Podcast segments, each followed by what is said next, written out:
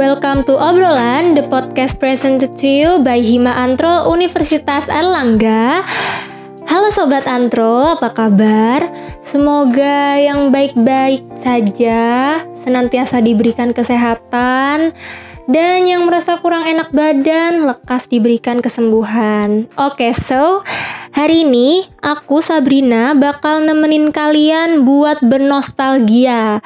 Karena yang akan kita bahas ini adalah the evolution of music. Nah, kalau misalnya kita bahas musik nih ya, banyak banget kan nih konteksnya, mulai dari genrenya, kemudian musisinya, liriknya, kemudian melodinya juga.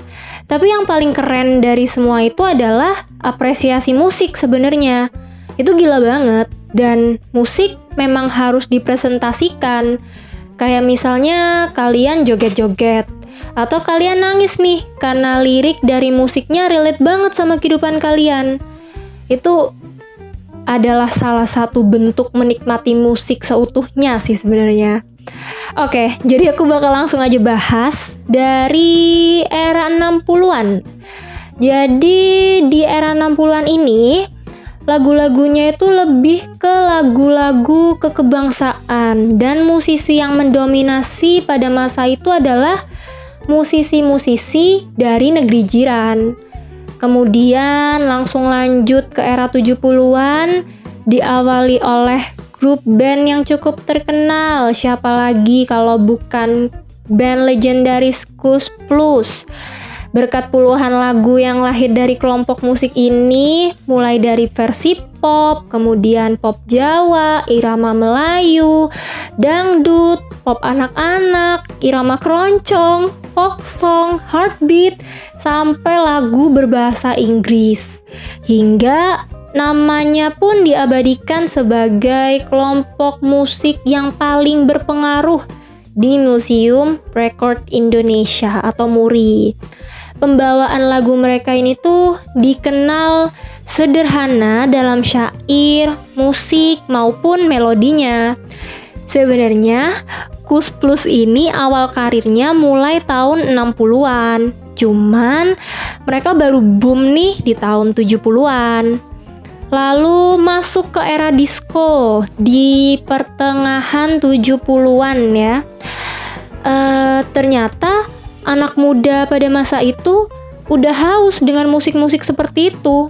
Jadi laku.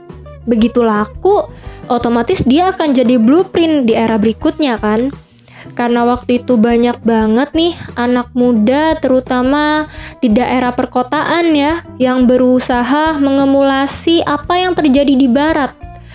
Misal kayak satu Day Night Fever waktu itu yang ngebum banget karena pada dasarnya musik tradisional Indonesia kan kaya banget ritmenya dan hampir semuanya ini adalah dance music kalau misalnya kita ngomongin jaipongan atau kita ngomongin tortor gitu ya, tiba-tiba dikejutkan dengan ini fenomena diskoria.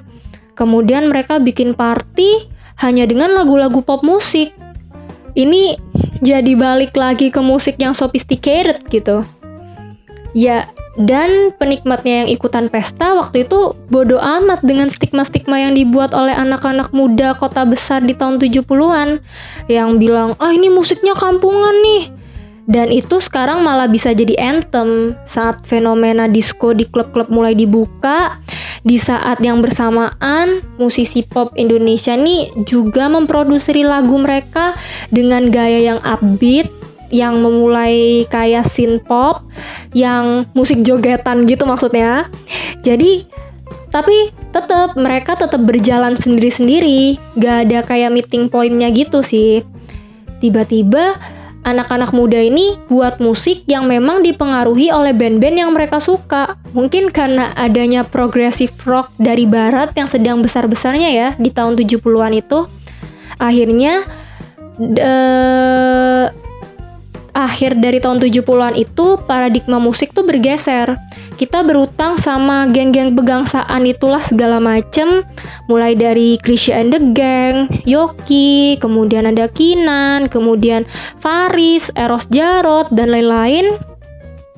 Jadi yang tadinya blueprintnya ini dibuat sama Kus Plus yang berusaha mengemulasi musik dari Bee Gees dengan sensibilitas Melayu gitu ya, yang relatif cengeng, mendayu-dayu sampai ke tahun 80-an. Pada era ini sebenarnya uh, jenis lagu yang mendominasi ini masih sama uh, kayak musiknya Kus Plus, lagu pop yang mendayu-dayu, bertempo lambat, kemudian cenderung berkesan cengeng ya. Walaupun di tengah derasnya aliran cengeng, sebenarnya ada beberapa musisi yang tetap konsisten dengan aliran mereka dan tidak terbawa untuk uh, memainkan musik yang meratap-ratap.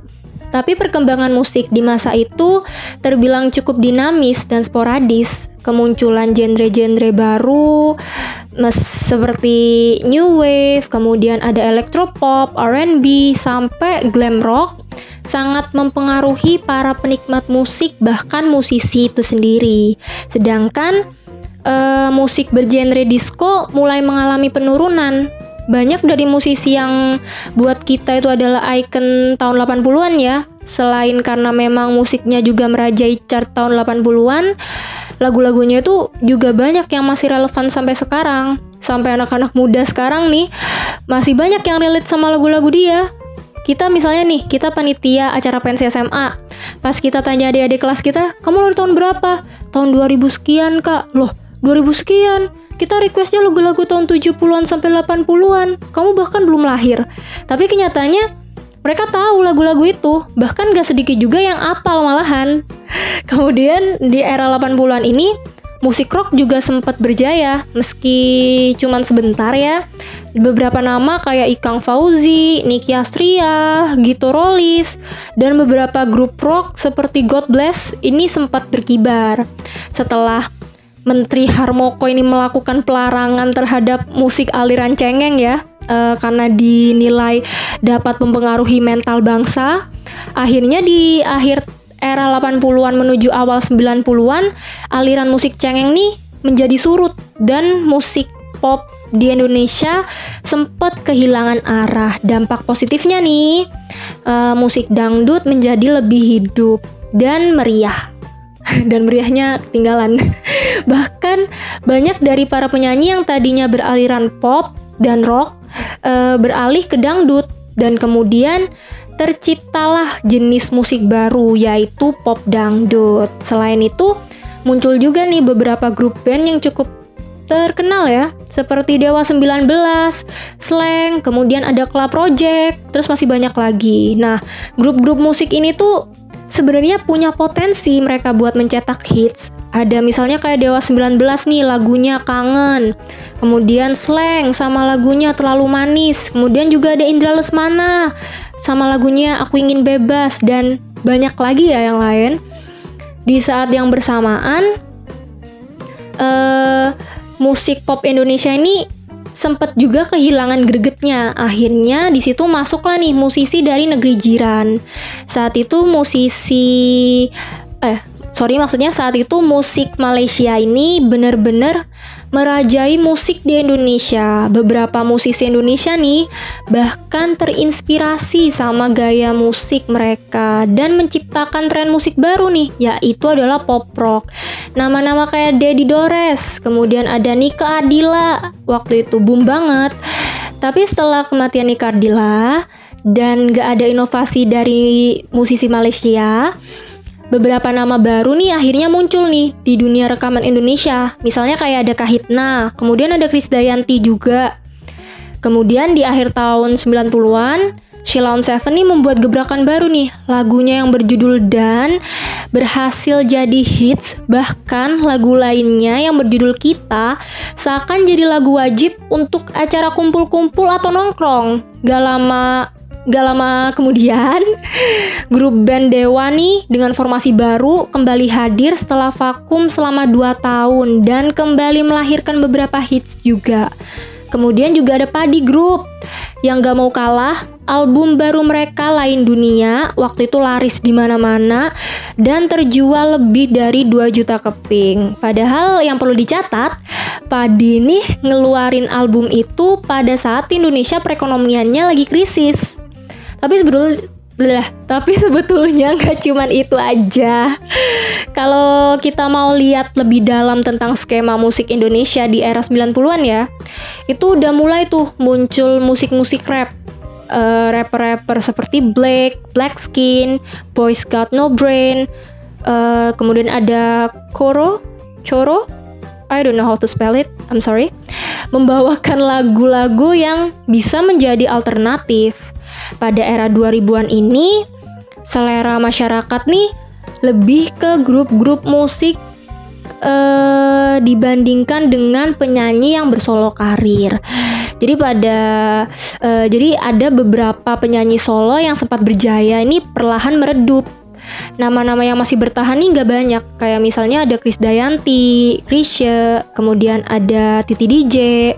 Selebihnya musik Indonesia ini didominasi oleh grup-grup musik yang makin ramai oleh pendatang baru. Nama-nama kayak Peter Pan, terus ada Ungu, Gigi, Samson, Niji, sama Raja seakan mendominasi ruang musik Indonesia. Beberapa solois ini memang ada yang baru uh, berhasil tetap uh, tapi gaungnya nih masih kalah nama-nama kayak misalnya Tompi, Rio Febrian, Reza Herlambang. Pertengahan tahun 2000-an, tanggal lagu Indonesia nih saat itu masih sama didominasi oleh band-band pop yang membawakan lagu-lagu cinta. Namun ada beberapa gelombang lain yang menguasai panggung musik di Jakarta yang memberikan pilihan lain untuk penonton. Misalnya nih kayak Jimmy Multazam sama bandnya The Upstairs, Wizardnya Indonesia, Beach Boys, tapi ada rasa Chandra Darusman di situ. Kemudian ada Malu-Malu Kucing, terus Good Night Electric. Waktu itu semua orang tahu bahwa indie itu berbagai macam genre, mau itu punk, mau itu hardcore, mau itu rock, mau itu psychedelic rock, mau itu progressive rock. Pas ada Good Night Electric dan The Upstairs berkolaborasi di saat The Upstairs ini lagi besar banget, Good Night juga lagi besar banget, punya masa sendiri-sendiri, punya fanbase yang besar masing-masing. Terus tiba-tiba disatuin nih, ya meledak lah pada waktu itu. The Upstairs dengan anthemnya Matraman ya, semua yang ada di album Matraman tuh keren. Matraman yang menjadi salah satu anthem juga buat scenes indie Indonesia saat itu mungkin high rotation ya. Waktu itu di radio sampai dilarang sering-sering muter lagu Matraman. Keren gak tuh? yang namanya musik itu abadi ya. Ngerti kan maksudnya? Jadi uh, dia anak sekarang nih, tapi dia kayak bisa ngerasain sesuatu yang udah tua gitu. Jadi memang ini bukan cuma nostalgia di satu sisi karena lagu-lagu ini relatif baru didengerin sama sebagian besar penikmatnya si anak-anak muda. Tapi in a way ada sense nostalgia yang mereka rasain juga. Uh, kadang misalnya uh, kayak lagu ini tuh kayak membuat aku merasakan asam garam kehidupan gitu dari suasananya, dari melodinya, dari sound yang ditampilkan itu semua membuat apa ya suasana nostalgia Indonesia gitu. Sebenarnya ini sama kayak visual juga ya. Kayak kita lagi nonton film Indonesia tahun 70-an. Itu kan punya warna sendiri ya sebenarnya. Kayak ya rada-rada puder gimana gitu. Apalagi suara ya. Uh, suara kan yang paling powerful. Uh, jadi itu adalah yang paling melekat sebenarnya. Tapi tetap sih uh, terus terang aja zaman, periode, kegemaran itu pasti lewat. Itu nggak akan langgeng. Itu akan terus berubah, tapi pasti akan kembali lagi suatu hari nanti. Kita harus bisa memaintain, merawat. Sering banget ada pemikiran kayak zaman dulu bisa nggak sih diulangi lagi? Kayak gitu kan. Oke sekian dari aku. Aku mau minta maaf kalau ada salah-salah kata pertama. Terus aku juga mau minta maaf kalau tadi sempet belibet-belibet gitu kata-katanya. Atau mungkin ada kata-kata yang kurang jelas. Oh iya, sama aku juga mau minta maaf. Mungkin ada elemen musik yang belum aku masukin atau musisi yang gak aku sebutin yang harusnya aku sebutin yang menurut kalian relate banget sama pembahasan ini tapi aku miss. Sama jadi sebenarnya tiap dekade itu banyak banget genre musik yang ada di pasar Uh, dan karena memang tiap orang nih punya genre yang berbeda-beda ya. Jadi mungkin ada dari kalian yang rasa musisi ini terkenal banget kok. Aku dengerin lagunya relevan juga kok sampai sekarang. Tapi nggak aku bahas. Sekali lagi aku mau minta maaf.